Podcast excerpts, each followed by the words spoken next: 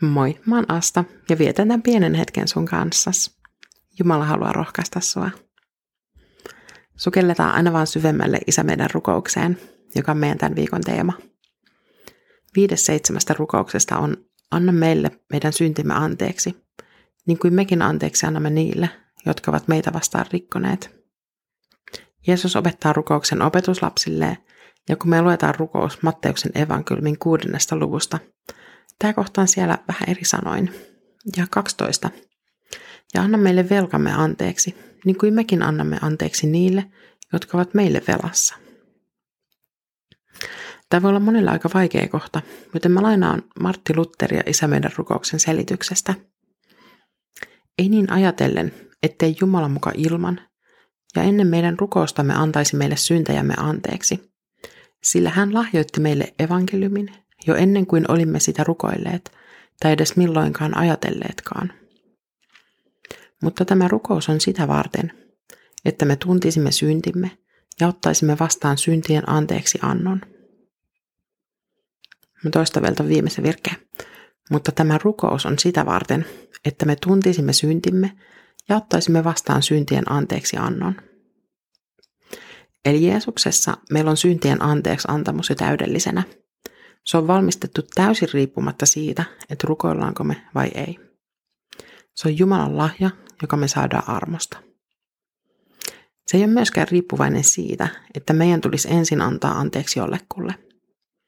Jeesus kuoli ristillä ja sovitti meidän syntymme ilman pienellä präntättyä tekstiä sopimuksen reunassa.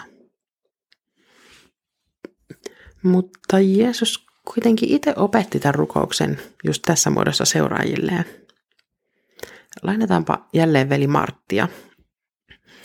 Vapahtaja opettaa uskovilleen, että heidän tulee aina valvoa, ettei heidän sydämensä kovettuisi lähimmäisiä kohtaan, ja etteivät he siten karkottaisi pyhää henkeä sydämestään, kadottaisi pelastavaa uskoa ja menettäisi katumattomina epäuskonsa tähden anteeksi antamusta. Eli alttiutemme antaa anteeksi myös meitä vastaan rikkoneille pitää meidän sydämet pehmeinä – ja varmasti auttaa myös meitä itteemme ymmärtämään, että mitä kaikkea me itse asiassa ollaan itse just saatu anteeksi. Todella paljon, paljon enemmän kuin mitä meidän itse tarvii ikinä antaa koskaan anteeksi kellekään. Eli tämän osan isä meidän rukouksesta tulisi opettaa meitä tuntemaan oma syntisyytemme ja opettaa meitä vastaanottamaan syntien anteeksianto. Ja edelleen opettaa meitä kohtaamaan lähimmäisemme niin, ettei meidän sydämemme kovetu ja että meidän uskomme säilyisi. Olipa aikamoinen paketti piilotettu yhteen pitkään virkkeeseen.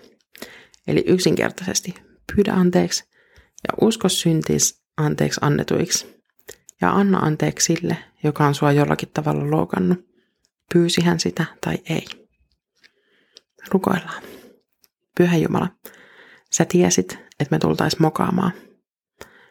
Että me tarvitaan Jeesusta sovittamaan meidän synnit jotta yhteys sinuun voi palautua. Anna meidän synnit anteeksi tänään, jälleen kerran. Oli se helppoa tai vaikeaa, niin me halutaan myös antaa anteeksi heille, jotka on meitä vastaan rikkoneet. Vapauta meidän sydän katkeruudesta. Se kuiski meidän sydämelle, että meillä on oikeus pitää kiinni loukkauksista. Mutta se on valhe, joka vahingoittaa vain meitä itseämme. Anteeksi antamus vapauttaa meidät katkeruuden karvaudelta. Anna anteeksi ja auta mua antaa anteeksi heille, jotka on mua loukannut. Amen. Siunattaa päivää. Tänään on hyvä päivä pyytää ja antaa anteeksi.